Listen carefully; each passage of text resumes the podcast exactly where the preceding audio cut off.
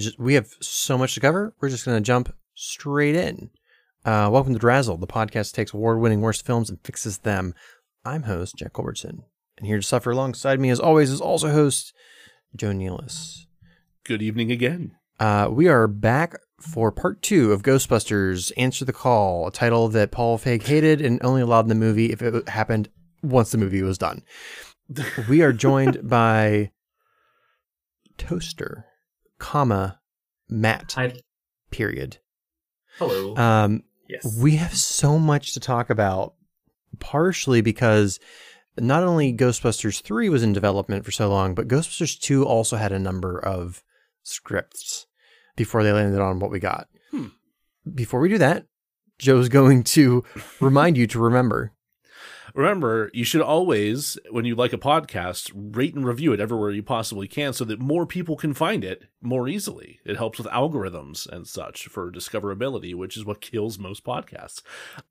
I'm not sure what would kill us at this point. We just we just kind of keep on going and growing Can't and evolving and Honey Badger. Honey, ba- Just keep oh, going. Honey Badger would be rough. Honey Badger would be rough. Honey Badger, Badger also doesn't have the opposable digits to be able to type out a review on Apple Podcasts or Good Pods or Podchaser or to or to rate five stars on Spotify. I threw you garbage and you just rolled with it. I I roll in garbage sometimes. This is uh like a true like, honey like a badger. true honey badger.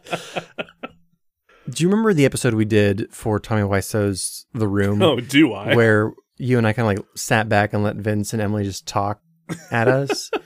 um, it was great. I kind of feel like that's what this episode's going to be, where I'm like, oh, I did this like very quick research on Ghostbusters 2, The Seed, and then Toast me like, well, actually, and then slam a, f- a file folder down. It's always beautiful whenever you have a subject matter expert available to like to just vomit information at you, and it's you know I'm I'm I'm thrilled that we have that opportunity here It's, today. I'm a little intimidated because like I did research, but so here's what I have next to me. What what are we looking at there? So we have the Ghostbusters Ectomobile. It hit, covers Ecto 1, Mark 2, 1A, and the one in 2016. We have the visual history of. I have a signed copy of the Ghostbusters Ninja Turtles crossover comic. I have Oh man. several signed Ghostbusters comics. Um, behind me, you can see. I'd love to say it's screen accurate, and I hate to mention another podcast. Oh, go ahead. Okay, so you know how we're like, ooh, we're the world's biggest Ghostbusters Mhm. fans. Um, I thought I was until I discovered the internet, and then I found out I don't know shit. Um, there's a podcast. It's like a 22 episode series called The Black Firehouse. Hmm. Good title. Yeah. When the 4K came out, they went through and they're like, okay, if you pause this here and blow it up, you can see we did some research and found that this panel of the jumpsuit is actually made out of old parachute.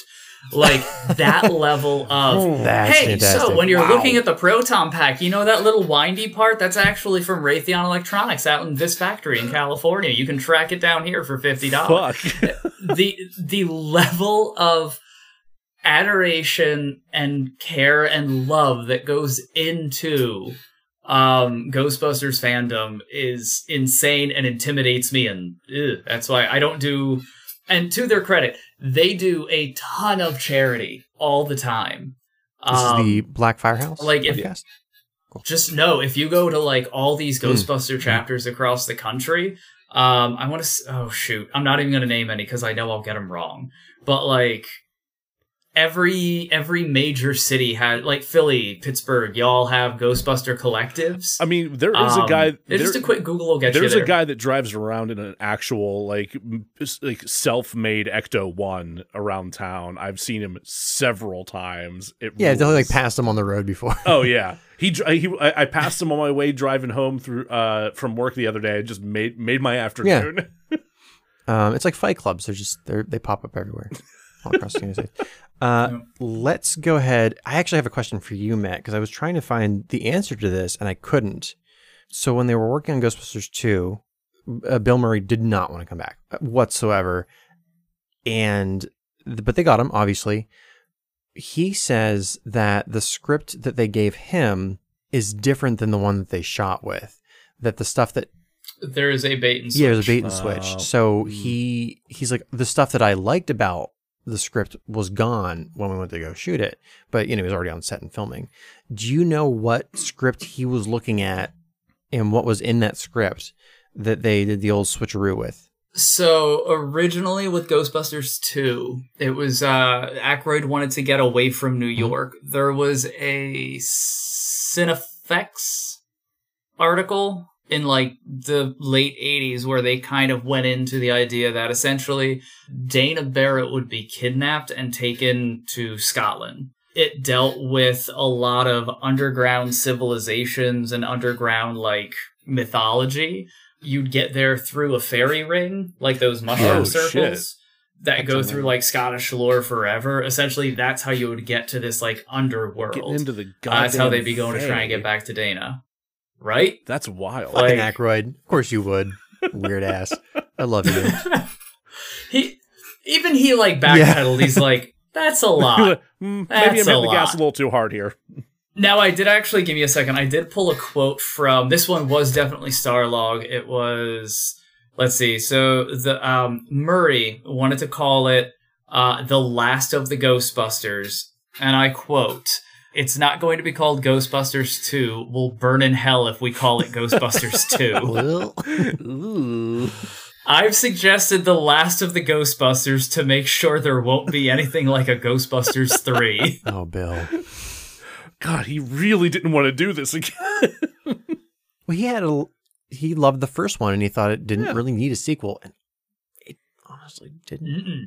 Well, okay, he loved it when it was done. Right? Yeah. Getting him there was also a challenge. They ended up um You're talking about Columbia had first to one, right? agree to green light for the first one. They had to agree to do a movie called Razor's Edge, which was like a very philosophical movie based on a book written by some like dude who went to Tibet for a while. Have you seen it yet? That Mur- like Bill Murray absolutely Hmm. loved. I saw it 20 years ago. I don't remember anything about it. It didn't do well. Apparently, it was a huge passion project for Murray, and it just didn't translate well to an audience. It didn't translate great on screen. And honestly, I know I watched I don't remember anything. Hmm. Some nice scenery, like there was some good cinematography, and that's really all But I that's took. why he did Ghostbusters one was that they agreed to fund it. Yep. Two, again, they they lured him in with this script, and it wasn't just Murray. There were a couple other actors that had that like Fey-based script. They get there and they're like, "The fuck are these pages? It's just a reskinned Ghostbusters one." Mm. Like, if you follow the plot of that, it's the same movie. Yeah. They have to restart the business. They have one good ghost catching scene followed immediately by a Ghostbusters mo- like music montage. Oh, look, the city thinks they're crazy. Oh, no, they were right in the end. Here's a giant thing walking down the street. There you go. Yeah. Yeah, it. it Uh, there's actually unpublished uh, script pages that ended up in a Ghostbusters 2 comic book years later uh, that you can find if you search online that have like a very, like all of a sudden, like the last scene was supposed to be incredibly fucking heavy. Where like all the Ghostbusters are like, oh, it's a Statue of Liberty, you know, ancestors came through here, and Winston is just like, yours did. oh god! Oh no! It's... God, I wish Ernie Hudson would have been able to deliver that Something- line. Man, like I Shit. again I, I'm paraphrasing like to the uh, umpth degree, but like it was just like a really weird twist on the end, and that I don't know why it got cut. Uh, but you can see during the credit scene of Ghostbusters 2, they did shoot a lot of it. Like that was supposed to be in the scene where they're doing like to celebrate Ghostbusters in 1989, and then we'll never speak about him again until 1991, and then we'll never speak about him again until 2020. yeah. I oh my god, Oh, you didn't also catch this too. That's adorable. Uh, for for those listening, uh, Matt's wearing a uh, Stay Puft Marshmallow Man kitty cat T-shirt. You know what scene I wish they uh, would have? from Arm the Animals, a not-for-profit. nice. I wish. Yeah, they donate to a bunch of animal charities. I love that. Go. I wish. um. So they they filmed a subplot where Ray is possessed, and there's still a little Right. bit of that in Mm-hmm. the movie. you get that one moment where Vigo takes him over. Yeah. but it, it's so fast. but they filmed a scene where Ray is driving erratically, and part of it Mhm. ends up in the montage, specifically with Venkman giving Ray kind of like a weird look over his shoulder, like, what the hell is he driving Yeah. like an asshole?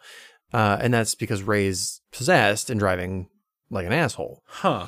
And I feel like they're his character and Winston kind of got trimmed for the second one. I don't feel like they got as much time. Do you know what happened, Matt? Why why they take that from me? Just time, pacing, maybe. That would be my guess. Um, I mean, Venkman obviously was the breakout of the 1st Mhm. one. It was Murray. That's what everyone wanted. It was the eight. Everybody wanted more Murray. So I could only assume, and this is just me guessing, that it was a lot of studios saying, "We got Venkman. We want more Vank. Like the people want Venkman. We're going to give them Venkman." Gotcha. Which yeah, I can I can see I can see why they would want to do that. I am glad that at least in the midst of that we got more uh more Annie Potts and more uh Rick, Rick Moranis. Yeah. Mm-hmm. Oh, they were great playing off Oh, each I loved other. it. That was to this day one of my favorite parts of Ghostbusters too. Mhm. Any other s- anything else with Ghostbusters 2 that we want to talk about before we move move on to Ghostbusters 3? Yeah, I think between that and Groundhog's Day, it put such a bad taste in Murray's mouth that that's why he didn't want to come back. Groundhog Day. That put that put a I bad was- taste in his mouth. I thought it was Caddyshack. So during the filming of Groundhog's Day, that was a Harold Ramis Reitman production with Bill Murray Right. starring. Uh, that is where the falling out took Mm. place. Oh, I didn't know that. Yes, Murray was either early, mid, or late stages of divorce. I think he had his son Homer on set a couple couple of times. Uh, Ramis was trying to work under the studio's budget and time constraints and dealing with weather and just. I mean, could you imagine the lead production on? Hey, every single scene is the same day. The, like, yeah. Yeah. So it, it it was a lot, and Ramis I think was counting on Murray to not be the diva he could be. Yeah. They called him One Take Bill. So, and I there was just a lot of animosity between the two. They actually did not speak until Harold Ramis's deathbed. oh, I didn't know that. That that I knew. I didn't know that it uh the, the the falling out took place over Groundhog Day though. That's man. So they just not talk on Ghostbusters 2? Like on set? That was no, it was Ghostbusters 2. That was 89 and then Groundhog's Oh, Day. okay. That was Okay, after gotcha. that. Did they call him um, One Take Because Bill? yeah, be- Ramis and Murray had been friends yeah. forever. That sucks. That's a bummer. Did they call him One Take Bill because he could nail it in one or he would only do one? I have a feeling it's the latter. I think a little of both. Now, a nice postscript, and just after that sad thing, just to come to something a little bit nicer, because I mentioned it was, you know, Ramis's deathbed. He knew he was getting ready to pass. When Murray had found out, he immediately chartered a flight to Martha's Vineyard, did not know where Harold Ramis lived at the time, so he went to the police station and said, Take me to Harold Ramis. That's very Bill he Murray. got a police escort. yep. Gets a police escort to Harold Ramis's house. Goes inside. He's welcomed by uh, Harold's wife. Pleasantries, because again, these were all close Yeah. friends, like all through the 80s, uh, 70s and 80s. So when, uh, what was it? The story go, and again, all of this is stories passed around and whatnot. Uh, Bill went in to sit with Harold, didn't leave for hours, and you could just hear them laughing through the door. That's beautiful. I'm glad they at least had that. Yep. They it was the last chance and they buried the hatchet. Hell yeah. so, uh, That comes in later too. Hmm. th- th- just that connection or the bearing of the hatchet. Burying of the hatchet. Do you know what the first idea for Ghostbusters 3 was? Was it Hellbent? I believe that was the earliest script. Um, where it was supposed to be essentially the Ghostbusters are stuck to a parallel dimension New York full of ghosts, goblins, etc. They, I think that was the earliest talk of bringing in a new team. Hmm. Uh, Vankman was very, a- I'm sorry, Murray was very adamant about not coming back, so they're going to replace him with a young, handsome Ben Stiller. Um, Interesting. Hmm. Yep. Uh, that was supposed to be the Vankman replacement. There were versions of the script where when they got to this, oh, shoot, what do they call it? Manhattan. Not man. that that's what I was thinking. They were going to meet a ghost version of Murray there. Because the joke was he wanted to be killed off in the first reel. Cool, we killed you off. Now you're back as a ghost. That's the monkey's paw wish version Yeah. right there. it, that went through numerous iterations. Everyone from, you know, because then it became about handing the torch. That was, I think, Hellbent originally was going to be a continuation of the story, and then they're like, we'll we'll just replace because people want to keep doing this and. Reitman, Aykroyd, Ramis, like it's a fun story to tell. They really liked they really liked what they were doing. That's why they kept going back and do to this day. So pretty much any major comedic actor for the last 20 years has been like dandied about as a potential Ghostbuster. I fell off the stage in 10th grade. My parents got a phone call. um, everyone laughed. Um, so I remember hearing was Ben it Stiller and- yeah, Farley, Chris Will Farley. Smith, Oh, Chris Farley would have been a fun Ghostbuster. you know, Adam Sandler, and then as you move later, the big ones that were talked about, uh, Chris Pratt, Emma Stone, Emma um, Stone. shoot, uh, I'm blanking. Who voiced Luann? Oh no, uh, Anna Faris. Um, Okay. she was talked about in that same era. You name it, if they made you laugh, they were probably talking I guess about. depending on the timing, t- uh, having her and Chris Pratt would have made a lot of sense. I think that Emma Stone was offered a role in the 2016 version and turned it down. she was discussed along with Anne Hathaway. I thought I remembered hearing Anne Hathaway's name come up at some point before this movie came out. Are you gonna leave out the part where they have a evil businessman devil in Manhattan that looks s- s- very similar to a Donald Trump? Wait, really? Yeah. Kind of called it. That I, I I've said it. I've I've mentioned this before, but there is a YouTube channel called Some More News that did a a movie, which Mhm. is essentially an entire breakdown of how practically every movie villain from like the late Yeah. 80s through the 90s is Donald Trump. Yeah, I Just- well, like during the run up to the election, I'm like, why are we electing Lex Luthor? We already did that plot line. Seriously, it's just, There was a President Luthor. We did it. We, we saw that went. No, no one reads comics here. Okay. nope. That's the problem. They talked about Biff Tannen in Back to the Future 2 running for Yeah. president. Like, It's there's no like there's almost no closer like allegory than Re- that. God damn it. maybe there was a time traveler and they were warning us. They're like, the only job I could get was a movie Right. producer. I need to let the Put it in people know every he's a single villain. movie, and you guys still missed it. and it. that time traveler was Robert Zemeckis.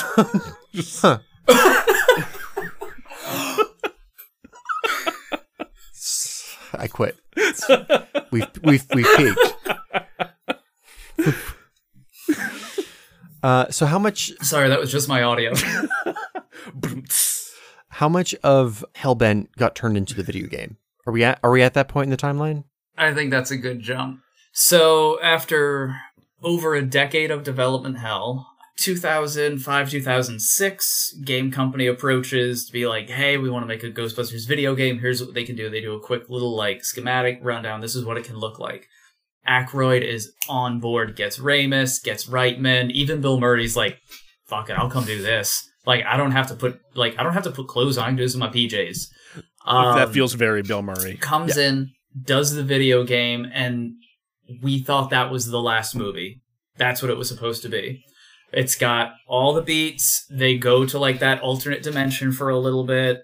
They dig a little bit more into the Gozer mythos. Um, yeah, we thought that's where it was going to end. Fun bit. So almost everyone came back except Sigourney Weaver. Huh. I thought that was the case. Yeah. Do you know why? No, that I don't. Nobody called.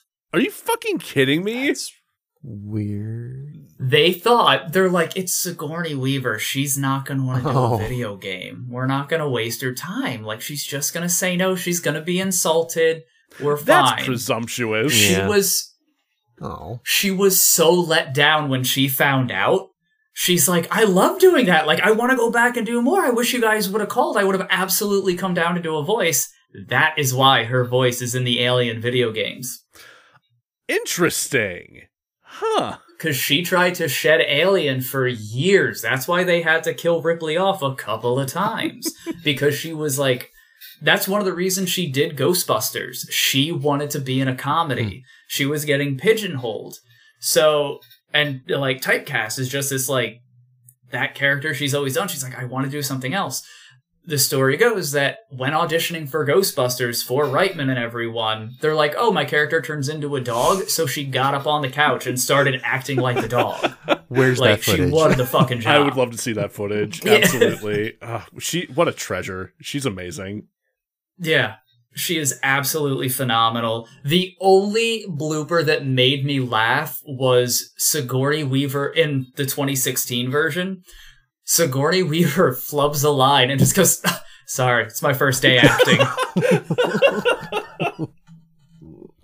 Brilliant.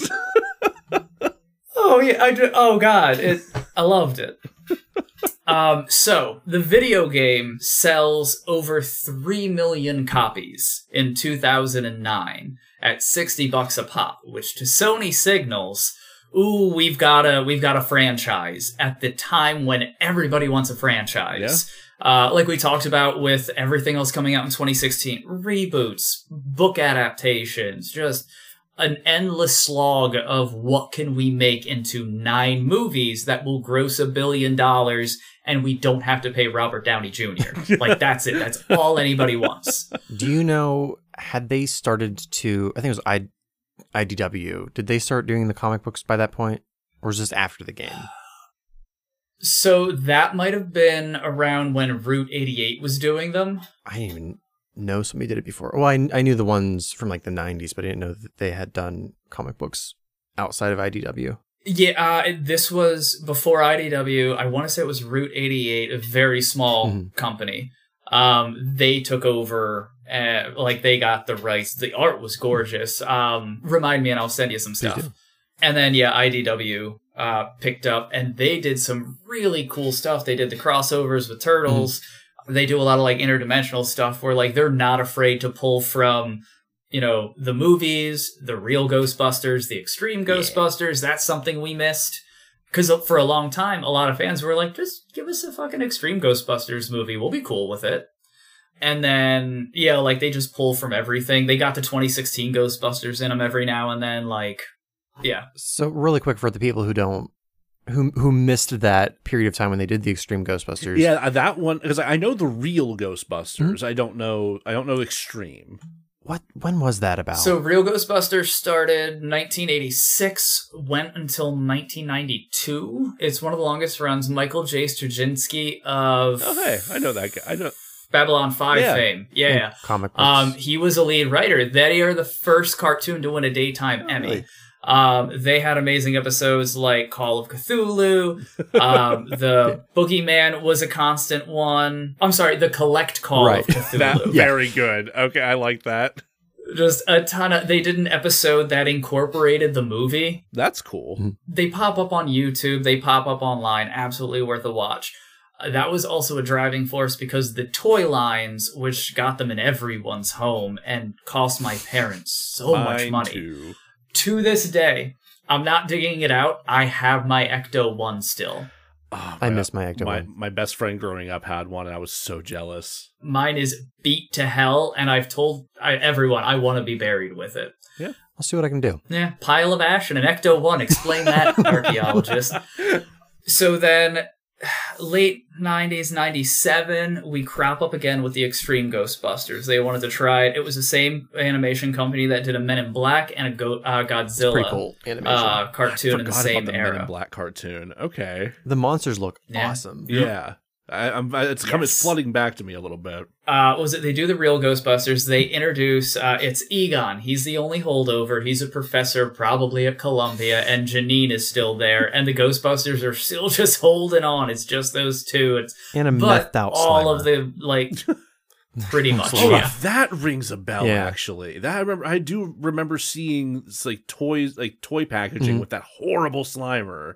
Yeah, Oh, the the Ecto one Um, was some of the monster though. designs were awesome. My buddy had that one. That one made I. I have that under my bed right now. hell yeah! Oh. But yeah, that one, it was Kylie, Roland, Eduardo, and Mhm. Garrett were the four. Hmm. And it was it was that community scene where the dean walks in and just goes, "Oh, there's one of each, was it there's one of each person in here. Yeah. One of every one of you." Do you know which one didn't get an action you got the? African American dude, you got the dude in a, a wheelchair, you have a lady, and you have um, a Latino Wh- or Latinx. Wh- like which one didn't get an action figure, Jack? The one in the wheelchair, Garrett. I had a feeling you were Yeah. gonna say that. Yeah, that's that sucks. But The, well, the reason the show got canceled is because the toys didn't sell. Yeah, they should have had the kid. the- They should have had the one in the wheelchair. That's all we were Yeah. waiting for. So that went on for I, th- I think it actually made it like a full sixty episodes. Forty, I think. But in the middle, for in the middle, there's a sweet spot. Just a hmm. Do you know what I'm I talking so. about? In a Thanksgiving episode, they bring back the uh, like the real Ghostbusters from the cartoon. Lorenzo Music comes back to do Venkman. Like uh, Oh, who is it? man. Welker does Ray, and they fight the Bermuda Triangle. like it is. It's an episode. It's a two-parter. Nice. Um. Anyway, so that was '97, and again, like this is pre-internet, pre-nostalgia dumping. So, like, anytime you get your hands on something, it's just you you Mhm. gobble it up because you get what you get, and there might not be anything ever again. You don't know. But anyway, so fast forwarding, we're all over. I'm sorry. so '97, that was extreme.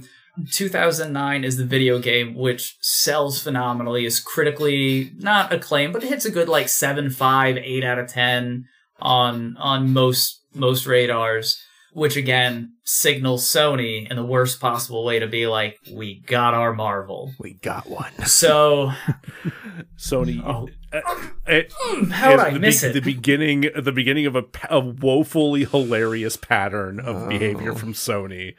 You're never going to have your Marvel at this point, Sony. You, it's just not going to happen. the closest they got was spider-man and they had to give it back to marvel to make money The irony.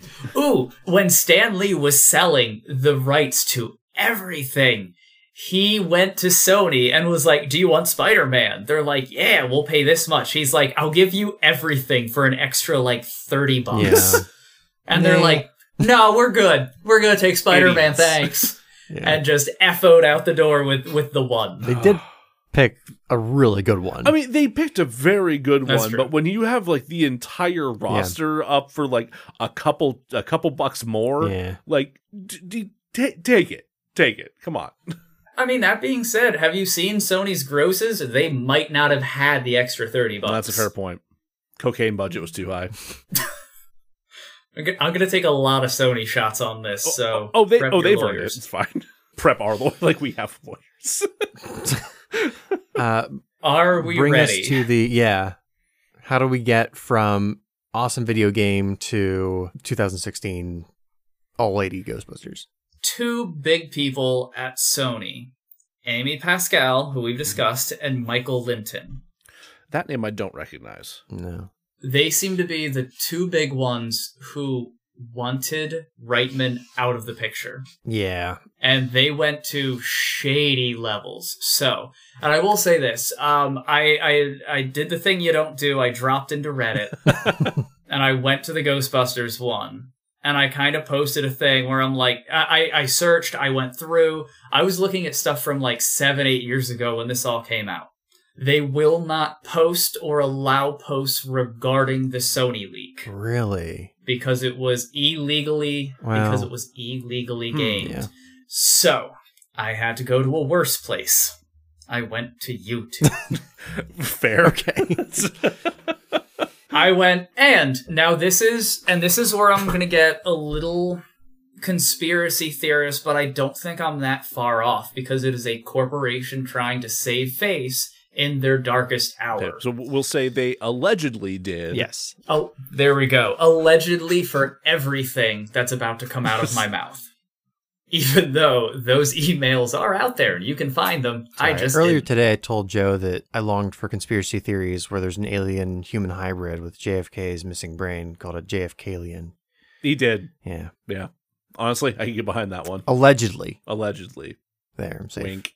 This one involves aliens, allegedly. so, 2013, uh, Reitman and Sony are trying to work out a Ghostbusters deal that will get something on screen that Sony can start their franchise and start raking in the, the Marvel What year was money. this? 2013 ish, 2012, 2013 ish, right around the time Avengers Yeah, came Right, fir- yeah. firmly established MCU territory. Yes. So they're having issues, having issues. Um, at the same time, Murray is one of the four people that has to sign off. They Hmm. need Reitman, they need Ramis, they need Aykroyd, and they need Murray. Aykroyd, I'm pretty sure if you call and said, "Hey, I want to do a Ghostbusters," he will say yes before you Yeah. finish the next nap. Yeah. hey, I want it. Yes. Shadow puppets it is. Please. I love him to death. I Yeah. really do. He's just so good. He really is the heart of the. Ghostbusters. 100%. Ramis always just he just wants to tell a good story, and Reitman same deal. They just want to protect the property, as does Aykroyd. Murray, on the other hand, is the absolute holdout. In the emails that surfaced, Sony executives were planning, and like not discussing. They were in the planning stages of picking a lawyer who could quietly sue Bill Murray into the fucking ground until he said yes Allegedly. Allegedly. allegedly allegedly they were essentially they're like we're going to do it we just need someone who will keep it out of the public eye Hmm. Just sue him right into a crater. that was and that's kind of where it's left there's there's deadline articles and everything that are pretty easily pulled up on the Reitman front which is the big one because obviously he's there to direct.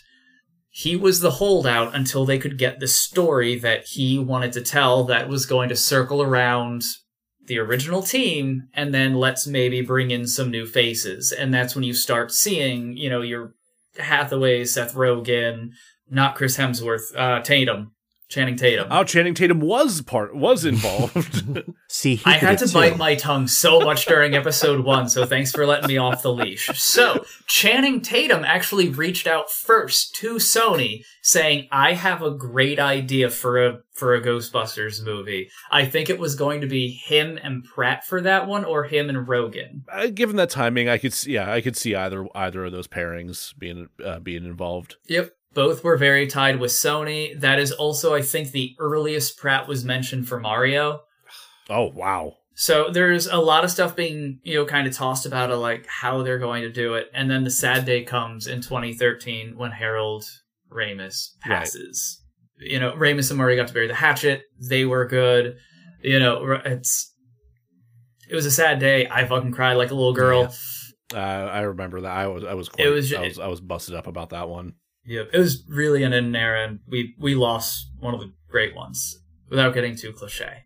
Anyway, so at that point, behind the scenes, Reitman kind of says, Hey, I'm I'm going to step back as director. I'm gonna take a producer seat on this. When he did an interview with uh Deadline, kind of you know, said as much and whatnot. Allegedly everything he said was scripted. Hmm. Pascal and Linton approved all of it before he went to the interview, allegedly. Wow. So we don't actually, allegedly, don't know his actual feelings regarding it. Holy shit. Big so, if true. yeah. Interesting. So at the time, now, uh, Reitman is off to the side as producer. He wants Lord and Miller, the Lego dudes, to take over Oh, Ghostbusters. hey. That's his. He's like, they can do it. They're gonna bring him in. We're gonna do like a little team up movie. You're gonna, you know, get the old guys, get the young bucks in. We're gonna progress from there. Same world, same story, same everything. Allegedly, Amy Pascal was very, no, that's not long term viable. We can't be tied to this 30 year, you know, 20, 30 year old franchise trying to abide by their rules. They want something new, something fresh. I assume the word extreme was tossed about. Whatever the kids are saying. Initially, she had wanted Marc Webb. Hmm. Hmm. At the same time, Amy Pascal really wanted a female led something, which I can get behind. All about it. Yeah. I think it was going to be a Spider Man centric universe with like Spider Woman, Black Cat, you know, Gwen, like Gwen Stacy, all you know, all the lady characters. Uh, it was going to be called Glass Ceiling. That was the working title. Oh, oh, sorry. I S- glancing over that. I feel I, I just got hit in the face with the point on that one. Just um, Yeah. Anyway, Fuck. and again, this is some of this is like I've refreshed. Some of it might be getting a little, you know, mishmash together. It's it's a very intricate web. Thank you. So uh, that doesn't work out. Marc Webb goes on to do Spider Man to much acclaim. We've said nothing but wonderful things from start to finish. I was in a play with Dane DeHaan once. He was actually pretty cool. neat. So yeah. So Pascal still pushing. She all right doesn't get Webb. Uh, doesn't get Webb. Doesn't want uh, uh, Lord and Miller. She wants someone who will toe that fucking company line. Mm. Someone who has worked on a budget. Someone who has worked with the studio. Someone who knows how to, you know, is on the same page. And that leads us to my next big villain, allegedly, Paul fucking Feig. Feig was approached by Pascal early in this. However, he turned it down. Not because he didn't want to touch a dynasty, not because he didn't want to, you know, intercede where something else was happening, because he didn't want to do a movie where he had to answer to someone else's vision, and he felt that Reitman had too strong feelings towards the project to work with in a way he would he would appreciate. Hmm. So Feig wanted to do it his way and would not do it otherwise, allegedly. I mean, it feels like a Feig movie. It does not feel like a Ghostbusters movie. Exactly. Now we get into he's going to handpick the actresses he wants, and that's where we get the four that we do with Wiig, McCarthy, Jones, and McKinnon, which arguably was his only good decision. Yeah. So now, allegedly, from some thingies I found online, March 18th, 2014, Reitman, that's when Reitman had the change of heart. December 7th, 2014, allegedly, there was an email sent. I never thought I'd be on the North Korean side of something, but here we are. Um, That's a what? that's what. Oh, that's what the Sony hack was. The North Korea. oh, yeah, yeah. that's right. Okay. Yeah. Sorry. So, 'Cause yeah, wasn't yeah, yeah, the and it threat was that like if you release this movie that makes oh, because of the interview. Yeah. Right. Yeah. Yep, Sony already had ties with Rogen, ties with everyone involved. Um, but yeah, so that's that was the other big thing here, which uh, gave us more than we ever wanted to know about Answer the Call. But it also gave us Spider-Man in the MCU, so you know. yes, So in the lead up to this, uh, it was I think Christmas Day was supposed to be the big hack drop. I don't think they ever actually made it to that, and it wasn't until about halfway through of like a three four week endeavor that like the U.S. government even said like it was North Korea. Jeez. Was it the Guardians of Peace? Was what they were calling themselves. But they released. They were actually really shitty. They released employee information and not like big wigs. They were just like employee info everywhere. Yeah, they're just not the heroes here. No, not at all. But they did give us some insight onto the goings on, allegedly. Um, so the rebuild or the reboot would be in a world that's never been in, like, essentially a world that did not know ghosts were real. Uh, the villain was supposed to be played by like a serial killer type. Initially, the initial name thrown out was Peter Dinklage. Um, I as was the like, villain. very, very different vibe altogether. Yeah. Yep. Now that being said, Reitman wanted Sacha Baron Cohen as the villain because he thought he would do a very good job of balancing the actual horror of it and the comedy. I I Yeah. agree with that wholeheartedly. Some things that did carry through from like the initial pitch, it was supposed to be more like research based instead of like ghosts are real. How do we pay it? Like get people to pay us. It was supposed to be more that like four women of like different backgrounds come together to create you know you've got the engineer the scientist the believer street smarts essentially Right. to bring in to like make this group that's going to take on this dinklage ghost who has the power to control like to essentially pull ghosts from this other ghost world and he's like i'm gonna pull all the bad ones your gacy's your dahmers etc etc Oh no. your trumps um so One could dream. Yep. And then the culmination of that first film, and actually, like, you do see a lot of the bones of this come through. It was supposed to be okay, the government does, it, they don't admit it publicly. They would do things like, oh, there's going to be a ghost giant thing. We're going to evacuate everything, call it a gas leak in the end, or call it whatever. You know, something, went a terrorist attack. Now it's, you know, but the Ghostbusters went in and saved the day. And the Cecily Strong character was from beginning to end, so much so in that first email, allegedly, it was that a Cecily Strong type character would come in and publicly admonish and like personally insult the four women, but then in private be like, "Hey, thanks for doing that one. Great fucking job. You nailed it." um, and that was going to be like that relationship rather than the Walter Peck who was just like, "Fuck y'all" the whole time. hmm However, both Walter Peck and Cecily Strong dickless. So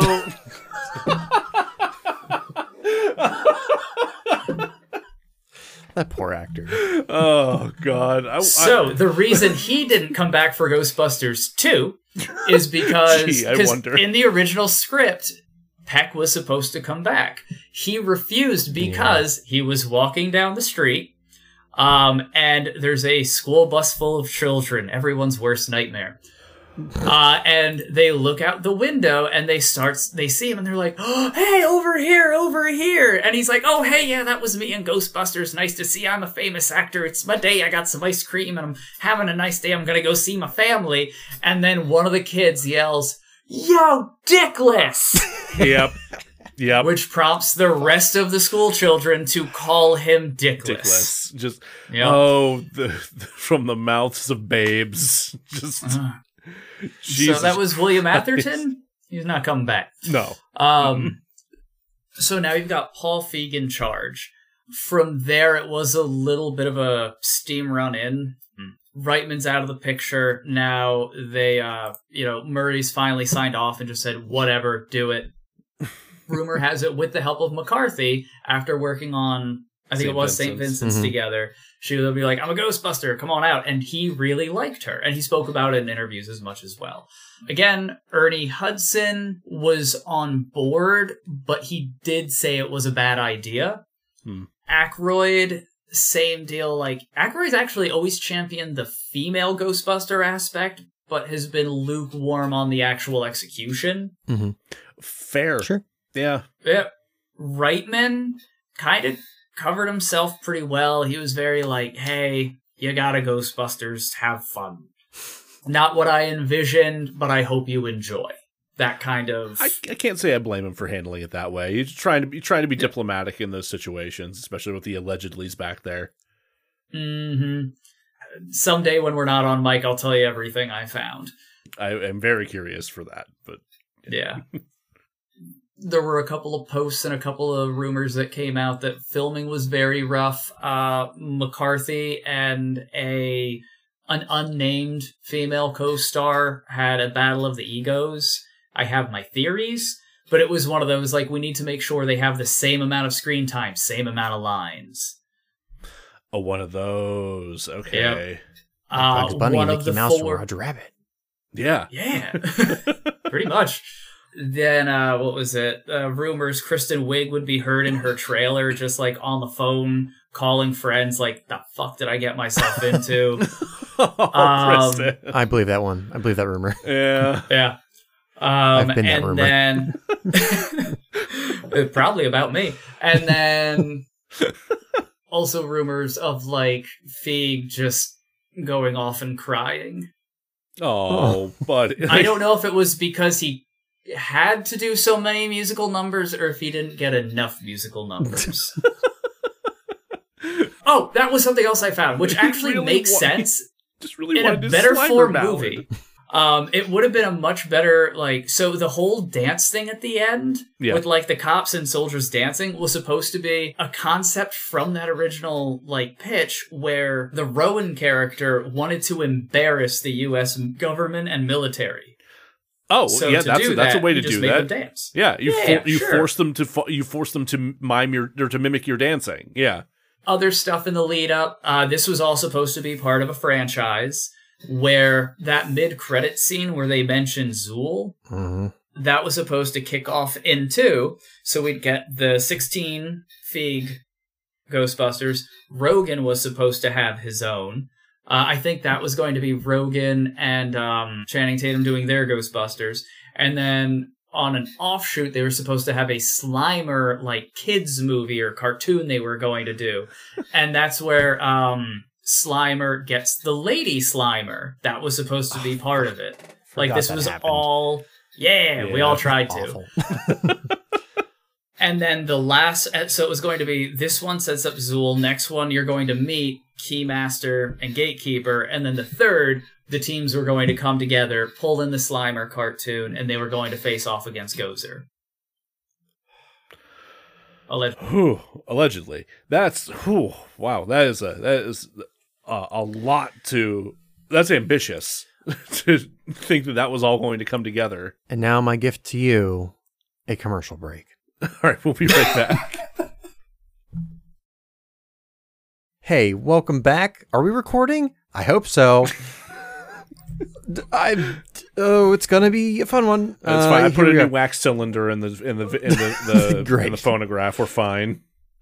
Uh, so w- thank you, Toaster, for that well researched and uh, some would say obsessive uh, knowledge of Allegedly. allegedly of uh, the Ghostbusters franchise. Maybe someday we'll I'll have you on to cover Ghostbusters Afterlife and Ghostbusters. It was chilly outside. What are they calling the next one? I don't remember. I just know it sh- it showed like a that. frosty ghost. I I hope it's Hell Freezes That'd be- over. that'd be I think that'd be that good. would be that would be, that'd be a cool Um, title. I don't even want to rewatch it again because I got so fucking sad when they had Ghost Egon. And I was, so I, I am I'm already aware of Ghost Egon. Yeah, that that got spoiled for me Oh, like oh, right. shortly after the release. Yeah, I it it's you try I appreciate you trying to save me on that one, but I, I maybe it's because I've been researching for this episode, but my algorithms were like, "Hey, you know what you would like, you big fucking nerd, a Funko," and I'm like, "Probably." And it's like, it's, what if Ghost Egon? what if it's Ghosty? I'm like, "No, that's so sad." oh man, What? Mine was unaffected. God, Uh, yeah, I don't. It's that one gets me, and David Bowie. Those those are the two deaths that I like still fucking It- hurt. It, it- for me, the the ones that I, I don't think I'll ever truly get over. Uh-huh. It's Bowie, it's Ramis, it's Robin Williams, Oh, and yeah. and Philip Seymour Hoffman. I wasn't a big uh, Hoffman fan. Not that I dislike him, just that I didn't watch a whole lot of his movies. I really liked him. I but just, uh, I'm incredible actor in what I've seen. yeah, Um, but yeah, Robin Williams, that is that one's still that. Ugh, that hurts, Uh, hurts well, so bad. now that we're all sad, um, I think we should replace Kristen Wiig with Sandra Bullock. Um, I would like to replace Leslie Jones with Keke Palmer. Those are my two switches. Hmm.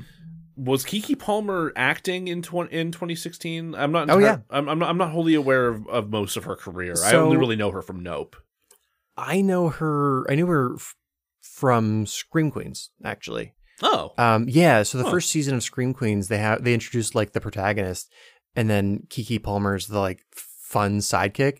But then everybody's like, "Oh shit, the sidekick's like way more talented, she's a really and, good like, actress. Just- way more entertaining to watch." So in the second season, they're like, "Oops." Where'd that one go? Keke's- she just usurped the show. yeah, basically, yeah. Um, and she's incredible.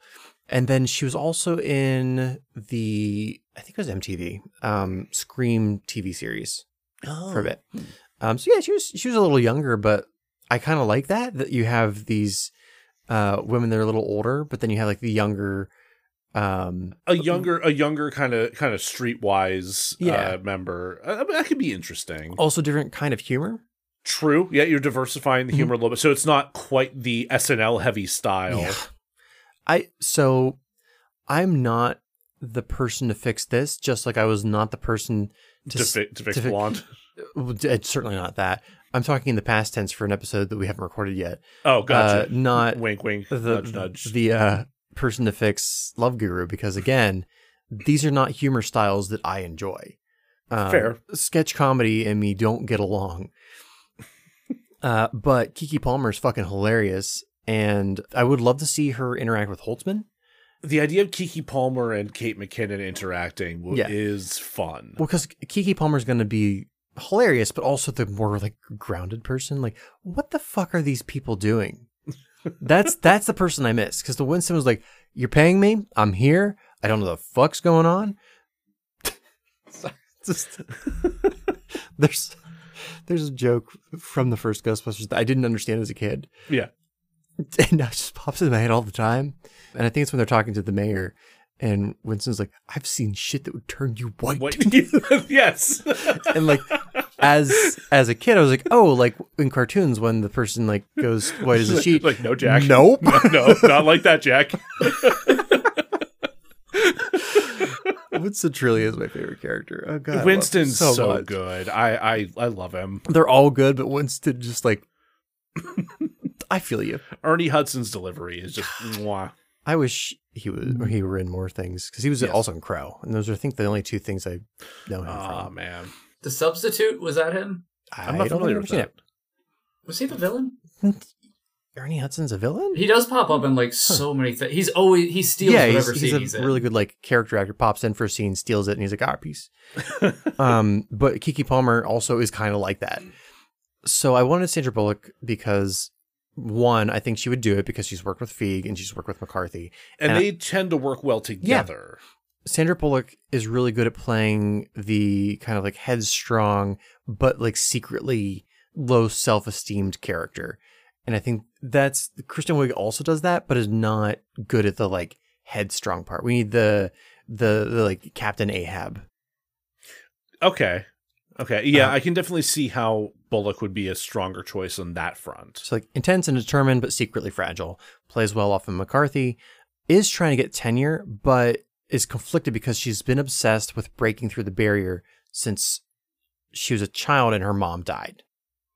So we had that like one Huh. scene in the 2016 version where uh Wiig is talking about this like next door neighbor or whatever who dies and she like sees her She stands at the foot of her Yeah. bed for like an entire year. Yeah, Yeah, and Yeah. I liked that element, but I was like, you could have made it more personal and therefore more driven. So later, when the barrier is being broken down, she's conflicted because she's like, well, I kind of want to see my mom, but Hmm. also ghost world bad. It's interesting. It's an interesting dynamic because Mhm. she's so like like the Erin that we see Mm-hmm. with Kristen Wiig is so determined to protect the barrier. Like it's Yeah. not like she she isn't like, like, once once she's brought back into the ghost hunting or the ghost busting world or the ghost ex, uh, research world, the barrier is it has to be a constant for her. Otherwise, This hell is breaks loose. right. This this is a very different. This is an entirely different character, Sure. really. Uh, it's like half Bill Pullman from Casper trying to find his like dead wife, and I can't actually see what Matt's doing. Uh, uh, he put he put his uh. Casper is canon to Ghostbusters. It's, it's, he is. It is. That's Uh, I did not Reitman I said did so. not know that. who said who said it? Reitman, apparently. No shit. Ivan Reitman. Ivan Reitman has said that. I Honestly. I have I had no idea. That's Ra- Ray's in it. Dan Aykroyd has Yeah. a cameo as You're gonna call someone else. yeah. But like oh my god. tone wise, it it works. Like they both have a very similar tone. Oh. I love that. I'm gonna have a double feature later. Anyway, uh, but it's like it's like half that, half Doctor Frankenstein. Like, can we break through this barrier? I kind of think I can, Okay, and I'm motivated to do so. I know it's a bad idea, but but still has anger problems. But like more so because it's Sandra Bullock and she can play that better. so she's still gonna punch Chris Gethard in the face. Definitely going to do that. But Okay. like it looks like that. Whereas like Kristen Wiig, I'm like that probably didn't hurt. Sandra Bullock, I'm like oh god, yeah, he probably like fuck that guy's face up. Yeah. Melissa McCarthy essentially stays the same. She still has her style of humor.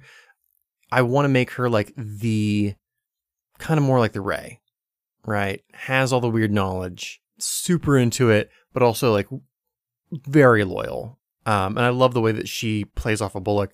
I also want to change her to being a high school science teacher rather than like I think she's like community college or whatever. Something like that. It's a little. It's a little unclear what this institution is. Yeah. because it's seems to be like shadily funded and Right. run by like a violent, incompetent weirdo. yeah. but I wanted to push them more towards being working class again and having a high school teacher who like on the side is trying to still live out their childhood dream of finding ghosts Okay. felt more real to me. Um, Kate McKinnon is exactly the same, only overtly gay.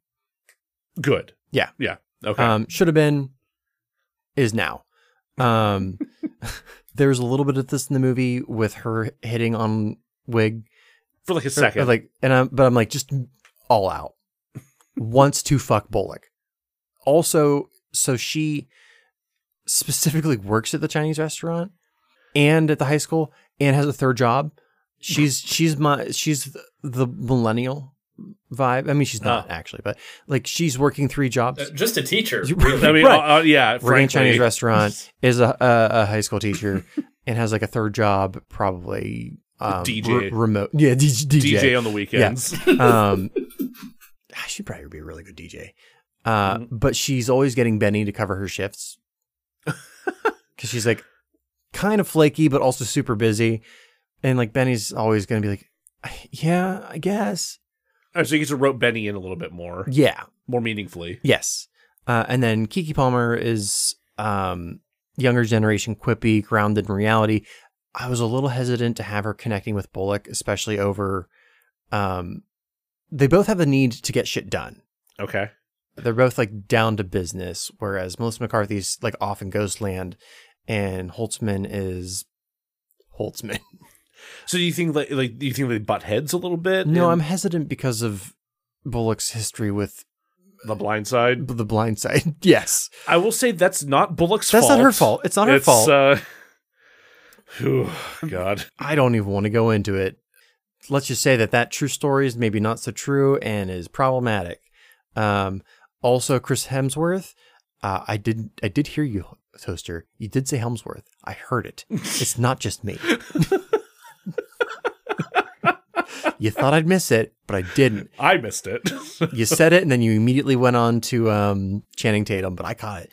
Anyway, so Chris Hemsworth, exactly the same person, except we see him play the, sa- the saxophone.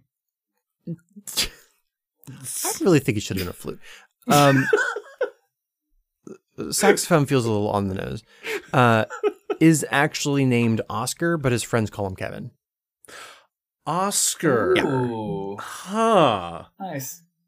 And but his friends call him Kevin because okay. I'm, I'm kind of, kind of sorry Oscar grew up to be such a fucking idiot, but well, he takes after his dad.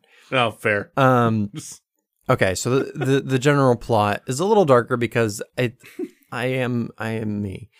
Um, so the Ghostbusters and the Ghostbusters likeness are now privately owned and have a government contract with the city government. Uh, Ghostbusters was bought out after they were sued into the ground following the Statue of Liberty incident. The company is run by a power hungry madmen who won't let the ghosts be ghosts, um, stay dead, you know, a thing of the past. Definitely not a metaphor for the Ghostbusters and Sony, um, and and nostalgia in general. Uh, the person who runs the corporation is Walter Peck. Oh, Jesus. We still have um, the Neil Casey's Rowan character because he's he leans more into the dark magic stuff. He's just like a big, they're like, oh, that big nerd that knows how to do the dark magic, and therefore, the whole plan is Walter Peck runs Ghostbusters Corps, which is a plot thread that Aykroyd threw around for a little bit. And the only reason there is a Ghostbusters Corps is because Rowan is releasing the easy peasy ghosts here and there for Ghostbuster Corps to capture. As a distraction. Partially as a distraction in league with the mayor because the government sucks. Um, Uh, A shout out to Andy Garcia who played the mayor in this. no, didn't yeah, it was actually kind of good. Yeah. Yeah. Yeah, he's Um, really good in that. So anytime there needs to be a distraction or it's an election year or anytime the mayor needs to look good, he's like, look, I brought in Ghostbusters. Corps. They were, they were my idea with my good buddy Walter Peck, who definitely has a penis. Um, it's in um, his contract that I have to address it I that have to way. address it. I've jailed 376 school students for calling him dickless this year alone. I love that subplot. Riker's got unfortunate on another level. Hmm. Uh, so this is what it does for the story. Push through that. Um, they are once again working class heroes. Sure. Um, they do have a legacy villain, plus the creepy incel, plus the fucking government. They have all these villains that are human. Yeah. They are demonized in the media because Walter Peck fucking hates them. Yeah. Wants nothing to do with them. Yeah. Um, Yeah, he he ruined they ruined his tenure at the EPA. and they uh, gave him an unfortunate name. Yeah. Dumped a bunch of marshmallow. A ton of Yeah. marshmallow. He got real gooey. Shaving cream, actually. Yeah, I It's know. awful. Yeah. Yeah, and they did No. not tell him it was about to happen. Yeah, honestly, I feel really bad for that actor. Um, oh, that's just rude. Now, I think he had a reaction too. I think his skin. Oh, come on. Yeah, it's just like this poor actor really doesn't deserve all this. Oh. Um, so what Peck doesn't know is that Rowan is planning to betray him because his boss is a Chad, and Ah. Rowan is an incel. yeah. So the threat of of like old friends burying the hatchet, getting back together, or like getting together to do this ghostbusting thing, that that all remains the same. However, they cannot legally call themselves the Ghostbusters because that's owned by Walter Peck. What they can call themselves is the real Ghostbusters. oh, good. Yeah. Good. which I. I don't know how well it's known by non-nerds, but the reason the real Ghostbusters is called the real Ghostbusters Because is there was already a cartoon. cartoon by I think Filmation or something called the Ghostbusters. With the yeah, with a gorilla. The gorilla. gorilla. Yeah. Uh, Um, there are several, I've seen several YouTube uh, videos on this subject. So, yeah, no, it, people Mm-hmm. okay, are so aware of kind of know. So Winston is introduced early, not Uncle. I don't know what they call him in the movie, but it is it is Winston. he does run a funeral home. It is definitely a front for catching ghosts with Ray. That, that fucking rules, actually. Yeah. Uh, so whenever Peck's Ghostbusters are unable to handle a thing, they do it. They're taking care of like the actual, the real threats. the real threats. The real Ghostbusters become public knowledge when the dragon ghosts that we see in the movie is it becomes too much for Peck's Ghostbusters. Why was that thing a dragon? It was stupid. It doesn't make any sense. I hated that entire scene, except for the mannequin. Oh, the Mannequin mannequin was was good. awesome, Mannequin yeah. was very good, but it should have been like a ghost of a I- person inside of it. Why was it like a winged demon thing? Mm, yeah. like all the ghosts in the original were people. Why did they have Ozzy Osbourne and make up a band? Nobody knows. I forgot that. You know, happened. Um, I didn't think about that actually, but you're right. That so I have a tremendous pet peeve where when they do any kind of band thing in like a movie, like dude, pull a local band, do anything. Yeah. If you're gonna do the Ghostbusters thing, like it, they're referencing everything anyway. Call the band the Scoleri Brothers. ooh, that would be pretty cool. I like A that. total That's good. platonic revert, something. Yeah. I'm sorry. Continue. So you know how we, we all kind of liked the tenure aspect. Yeah. But it ended too soon. Yeah. Well, in this version, it doesn't end until the real Ghostbusters show up. It's not a dragon. We can make it whatever the fuck it is. Yeah. It's it's the Scoleri brothers again. They've shown up. I I like them. They were I like scary. the Scoleri brothers. Um, yeah, when the real Ghostbusters take care of it, all of their equipment is taken into custody. And this is when the mayor calls up the uh, head of Columbia, whatever, dean or whatever, and he's like, hey, you got to get rid of this teacher because I'm the mayor and evil. Listen, I they, they're not all winners.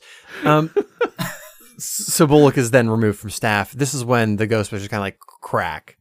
Sure. She's like, I just lost tenure because of this stupid shit. They don't have the equipment. Rowan's out there releasing big monster ghosts that Peck's guys can't handle. Um, and this is when Kevin arrives with the equipment. And they're like, How did you get our equipment? He's like, Oh, I called um, my mom's friends and asked for help. uh, and the other three guys in the car, or the other three people in the car, are Ray, Winston, and Dana. yeah. Because his mom's Dana. Because his mom's Dana. Yeah, because Yeah. he's Oscar. Because he's Oscar. Yeah. He's very pretty and kind of dumb. Um, th- this is when we, we learned that he's Oscar because Dana, his That- mom, calls the, him the big reveal. Oscar. Yeah, it's the big reveal. Yeah, Oscar asks where dad is. Oh, yeah, I don't like that thread. I initially I was keeping Bill Murray's cameo the same, right? So he was the non-believer. Right. Who Um, gets yeeted out a window. Gets yeeted out a window. Yeah. And initially I was he like did that because he wanted to unnecessarily test to see if they were competent enough to be Ghostbusters. Hmm. uh, and is now in the hospital. Um, and part of that I did because I assumed Bill Murray would not want to cooperate. Sure. So I was like, okay, well, if he's just like a bandaged dude in a bed mumbling, that could be anybody. Uh, I don't really like that thread. Anyway, so they've been trying to fix this movie for like what, 25, 30 years. And I had five days. So, like, listen. Uh, Rowan turns what, the. what year is it? I don't know. Um, it's like 60 years they've been working on this film. Um, so Rowan turns the corporate logo of the Ghostbusters tur- turns into the kind of like they kind of do it in the movie, but I want it to be like very blatant that the corporate logo Mhm. is the villain. His Uh, name is Mooglie. Mooglie? The name of the ghost in the no ghost logo. Is- the ghost I- I- name is Mooglie. I didn't know he had a name. really? Mooglie? Someone married me. You hear that, you filthy incels? There's somebody out there for everyone. Everyone has someone. There's everyone stands a chance. Um, Love is real, damn it. So Rowan becomes Mooglie? Sure. He then turns his Chad boss, Walter Peck, into some other monster. It could be a giant Walter Peck. It doesn't matter. This is a giant dick. Just a giant dick. Yeah. I told you I had a dick. uh, which causes the two teams to split up. The real Ghostbusters, the women. Oh no, Rowan would turn him into a giant Ken doll. oh yeah. So it be- so it becomes dickless. Man, the rights on this are so screwed. Yeah, Um, honestly. Can, can we do a, a copyright safe version of a Ken doll? Ooh. Anyway, uh, real Ghostbusters go off to fight Rowan and the OG Ghostbusters. So Winston Ray, um, Dana, You got no, I mean, this not sad. and Yeah. and Oscar. and Oscar. Because I really want to see Sigourney Weaver act with Chris Hemsworth, Chris the dummy. I would love that. That would be Um, absolutely just like- beautiful. Loves her son to death. Fully aware he's an idiot. Oh yeah. Um, they go to like fight the corporate overlords. I mean Walter Peck. I mean Sony. the end. Uh, May- Mayor is ousted because of evil bullshit. I, I did not end. This r- r- rights revert back to. Oh, Jack, why do you do this?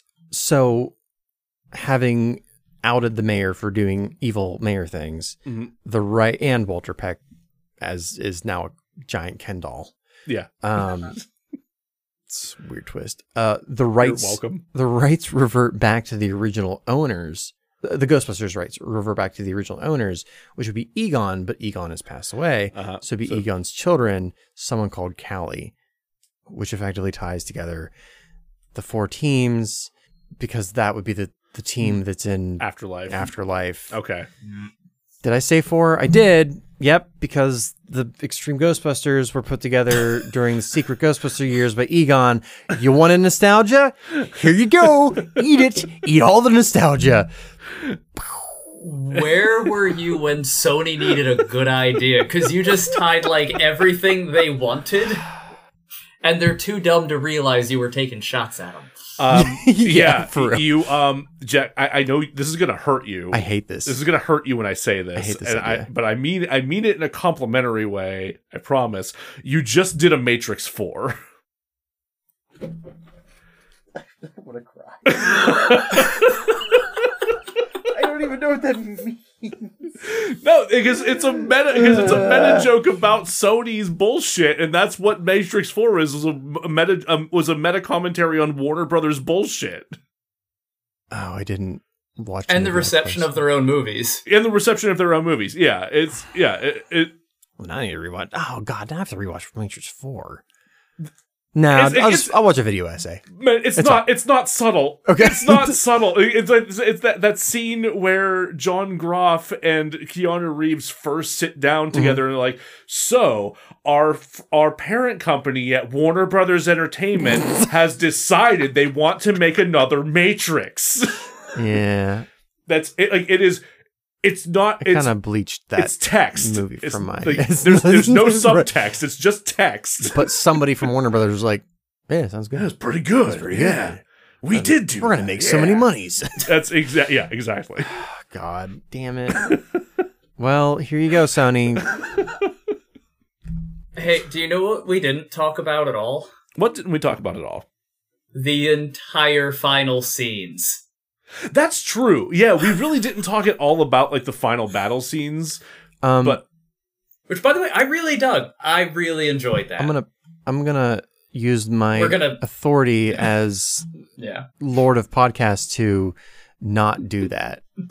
I, I think we not- I think we could leave we could leave it as it was it was a fun sequence. I, Um, How many people need to download this to get me to have you do like Ghostbusters a- Answer the Call Part 2? I will hire Russian bots. do I get to provide the meta commentary and be the Bill Murray who just never reads the script? Yeah. Just is not Yeah. present. um I could do a cameo for that episode. I could, I could kill you in the first reel.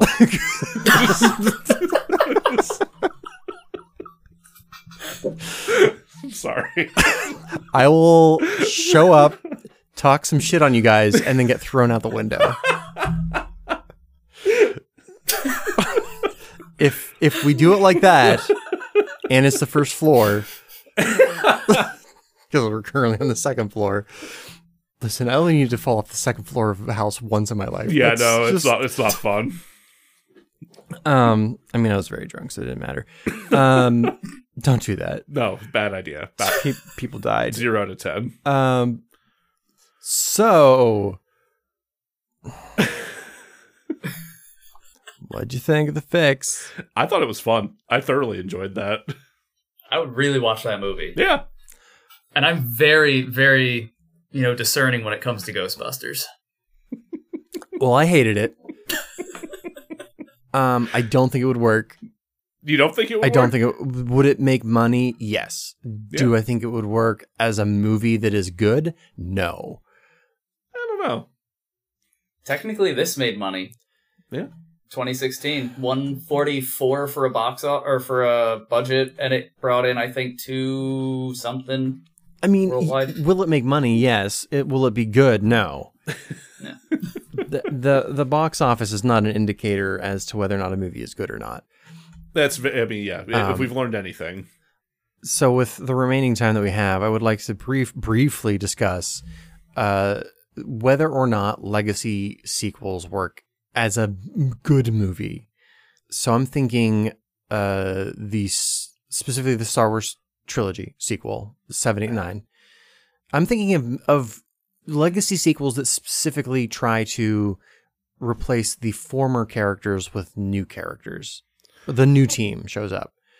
And the two that I thought of while I was trying to go to sleep last night was Star Wars Hmm. and Tron. I've still not seen the more recent Tron. but- Did you listen to the soundtrack? no, You should listen to the soundtrack. was it Yeah. Daft Punk? Isn't It's it? Daft Punk. It's okay, really well, good. yeah, I'll Yeah. enjoy that. Yeah, Don't listen. Don't watch the movie. I mean, the movie's fine. You you could just put it on and listen to the soundtrack parts. just like mu- so, like, I put the movie on, mute it, and then put the soundtrack on. Yeah, So, like, I'm watching the Penguins game, but I want to listen to the radio broadcast. yeah. Okay. I guess is that what sports people do? Sometimes, like, if you don't like the TV broadcast commentators, but you really want to listen to commentary while you're watching what's happening, but you, so you like the radio comment, this is not relevant. Let's go. Let's keep going. Sure. So, do you just like watch Angels in the Outfield, but throw on like a baseball game in the background? and be like, I think this is.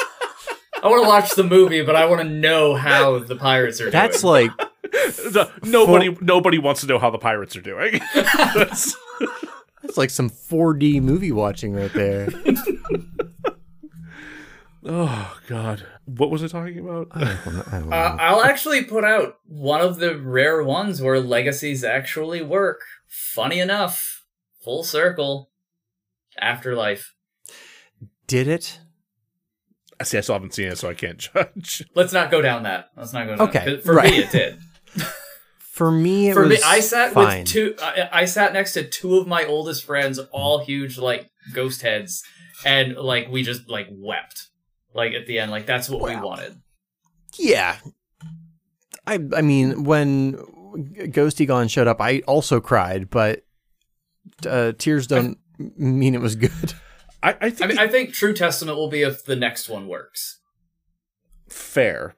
I want to watch it again before I make a decision. I was kind of underwhelmed the first time I watched it, but it's kind of like how do you make a sequel in the same timeline and have it live up to expectations? But that's also kind of the point I'm trying to make is can you have a legacy film where you're passing the hmm. torch and have it um, be a satisfying movie that's Oh, not just nostalgia farming? So I guess the only the only meaningfully meaningful way that I can get engage with this, and I'm so mad, is Star Wars. Right, it's the yeah. only real way that I can engage with this discussion because it's the only legacy on that like in that vein Mm-hmm. that I that I have that experience with, and There's Jurassic Park movies. I No, no one talking about those. uh, No one. No one talking about I, I watched. I've I've seen the first of those. Yeah, me too. And I I, I didn't land for me, but Nah, it's kind of stupid. Yeah.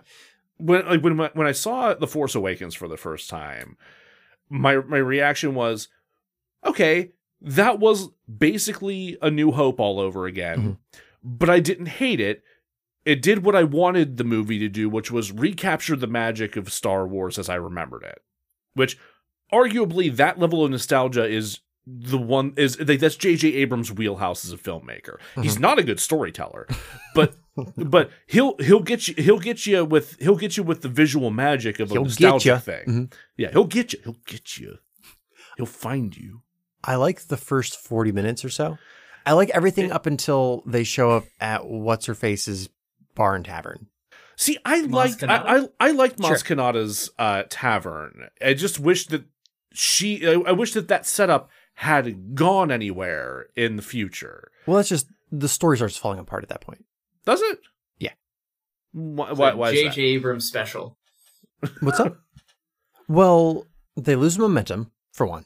Okay. I'm. I should probably say I've not re- rewatched this movie since I saw it in theaters, whatever year that came out. I I'll, I Um, know I've rewatched 17? it once since then, but it's been a Um, while. but the it becomes a lot of and thens at that point. Ah, okay. So it's just like Uh, beat and beat and beat, but not really like connective tissue.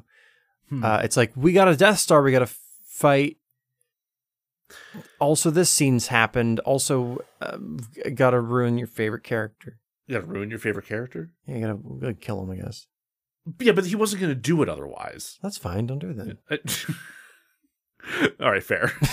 I should. Right. Okay, spoilers. The conclusion I came up with is if you're going to have a legacy team that's. I would rather see an original product Mhm. with an maybe even similar idea rather than trying to milk nostalgia and force a good story out of it.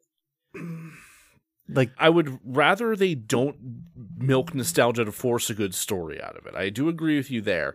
I think I think like the spirit of what they were kind of trying to go for Mhm. or at least what it felt like they were trying to go for with the new Star Wars trilogy, I think could have worked. Where because like the the idea being that like you had this new team, but like overall like each of those movies was supposed to be f- like one for each of the big three. Where, Mhm. where the first one's Han's movie, the second one's Luke's movie, the last one's Leia's movie. right. Of course, Right. you know, yeah. life kind of came and fucked that up a little bit. But you need, if you're going to go about it the way they were, Mm-hmm. you need very clear and intentional collaboration and cooperation between the filmmakers, of which there was very obviously none. Like after, like, cause after the after Rise of Skywalker came out, it was like they basically admitted no, there was not there was no uh, consultation between Yeah. Abrams and Johnson. which is the biggest Fucking mistake wild. in the fucking world. Like, how on earth would you do that? And how much like like I would almost like, if you're gonna if you're gonna do that, then just like fuck off. Don't let J.J. Abrams come back. Just keep Colin Trevorrow or hire somebody else. Nia DaCosta, uh, uh, Taika Waititi. Who fucking cares? Somebody else. Or you have one person who carries it through all three and has a cohesive vision for how it's going to grow so that it is actually a well stewarded story. throughout all of That should have been Kathleen Kennedy. But But I mean, she's an executive though. She's not Right. she- like, she's not in that creative seat. Sorry, Matt. Matt's been trying to get a word in edgewise while I've ranted here. No, no, I'm also just reacting. My point I was going to make is this is the first time we get legacy movies. That's also it's a whole new it's a whole new genre. No one's figured it out yet because this is our first go around. We've had remakes, we've had but I mean up until recently people didn't even really care about sequels. Like look Well- it was they used it to get people in the door besides like Star Wars and a few big ones. But like look at Jaws. So you've got Jaws, huge, the biggest, like uh, the original blockbuster. Everyone comes out to see it. Jaws 2. Cool. Everyone's already coming. Cut the budget in half. Get a script out now. Jaws 3. People came out. Do it again. Budget in half. Get butts in seats. This is the first time, again, with the exceptions of the rare ones like Star Wars, and honestly, that's and kind of Indiana Jones, where we're seeing this, like, companies have realized what nostalgia can be and how you can use that as a draw. and actually putting like real resources into it. Exactly. So it's still companies, creators trying to find a way to make these stories viable with actors who, you know, if they did it 20 years ago, who says they want to do it now? You know, who says they want to come back and, and revisit these? Especially there's a big difference between the actors who started these roles, you know, and the actors who grew up loving them and are helping kick off this nostalgia event. Because if you called any actor and they're your, do you want to be a Ghostbuster? Yes. Do you want to be an Indiana Jones? Yes. Do you want to see a dinosaur in Jurassic Park? Absolutely. oh, no Stone, one's saying no. Emma Stone did. Emma Stone did. Yeah, yeah, all right.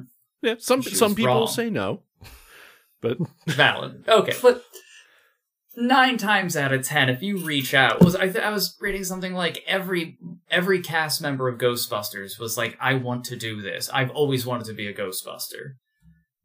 We're the generation of I got into acting, you know, because I love this movie, and this is one of the first times you got into acting because you want to be a Ghostbuster. Cool, there's a Ghostbuster movie.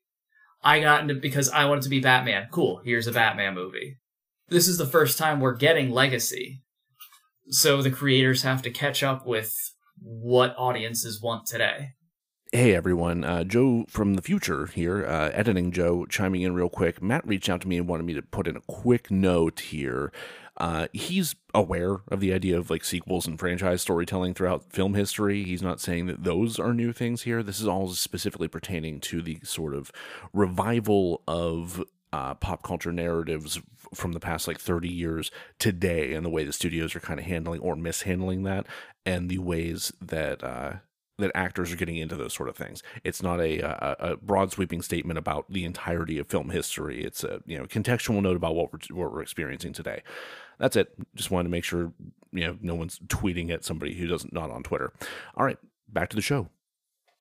So there's a matter. So there's a matter of a of figuring out how to work that without it being just a nostalgic cash grab, with it actually being a unique, interesting story that's worth telling. Right. Mm-hmm. This is the first time we're getting legacy films. It's been happening in plays for years. I just ha- I had to be that obnoxious person. I'm sorry. A lot of like ancient Greek plays had came in trilogies, but it's it's fine. In cinema, this is a newer thing. Anyway, I Gotta go pull out my Greeks. um, did I have I already said what my hope is with the strike? Did we already talk about that? I think we did. Refresh my memory because it's a different episode. Speci- it's true. Specifically, that the big tentpole films kind of collapse in on themselves, and we get a bunch of mid-level. Oh yeah, that we see like a new a new revival of, of like the mid budget drama or mid budget comedy that you know that becomes more independently feasible. I yes, I think that perhaps much like when we're talking about sketch comedy, I'm not the audience for this. I would prefer to have everything collapse in on itself and go back to the new Hollywood era. Yeah, but there's a problem there too that you, you, can't you can never go back home, right? Like you can't like there's no real going back to to what was New Hollywood. Um, kinda.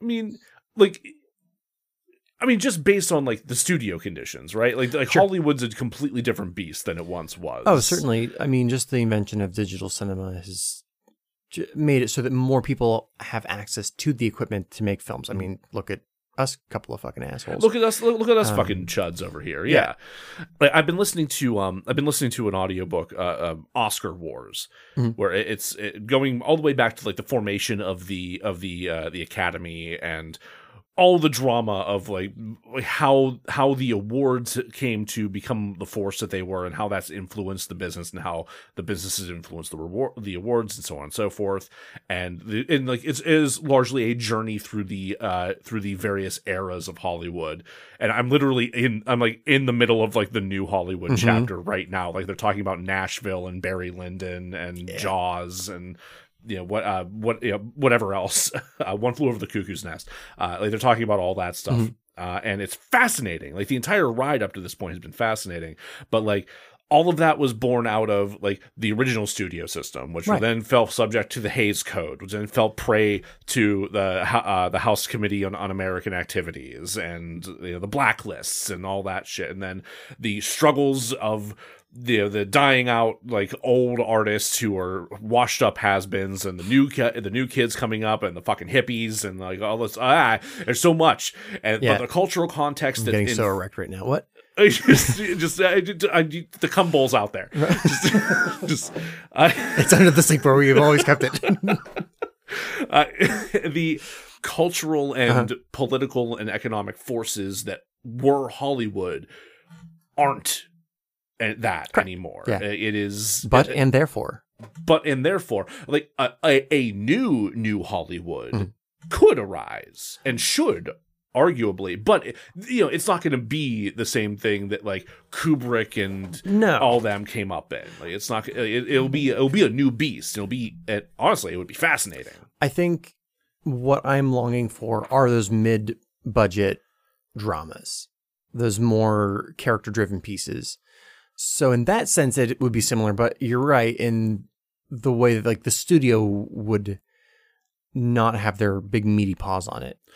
And that's that is, I think, the biggest change that needs to take place, Mhm. right? Like, because right now we, we're we're so deep into the era of studio interference, of uh, of executives that are driven or that are driven so much by line go up and Yeah. I have an MBA that more so much more so than I have an interest in facilitating a a, a place where amazing stories can be told. You know, because I mean, we have people like David Zaslav who don't even seem like they actually like film. Right. Like it's just Well, who was it? Who was it that um Perlmutter? Ike Perlmutter. Yeah. Yeah. He was a toy guy. He was a toy guy. Yeah. I'm going to throw out this wild idea and then end the episode because I got to go to bed. That's fair. It's Um, late. Do you think that this wave of nostalgia, legacy sequels, etc., is a symptom of late stage capitalism? Good night. um, in a in a way, Yeah. yes. I think it's more complicated than that, but I'm not going to get into that for the sake of time. Okay. Uh, Matt, what are your really quick thoughts on that? I like turtles. Um, Man, I wish the audience could see your face right now. The way your face froze right there was amazing. I'm just gonna go say, sure. Poignant. Mhm. Poignant. I, indeed. Just going for pithy. anyway, we were working on our sequel to Knifebreaker. Uh, which uh, will be one of the one of the films that's featured at the uh, unofficial Willem Dafoe Bad Art Short Film Festival that will be taking place uh, in 2024. Uh, if you are interested in that, please submit a film uh, to derazzledpodcast at gmail.com with the Willem Dafoe somewhere in the subject line, and we will gladly uh, view, consider, and possibly program your film. You do not have to be a filmmaker prior to this. In fact, No. it, it might actually be better if you're not. It might, yeah, honestly, this is a great way to just like dip your toe into it. Make a 10 minute short film, send it to us. Uh, go to derazzled.com slash festival for all the rules and regulations and information about the, about the festival and whatnot there.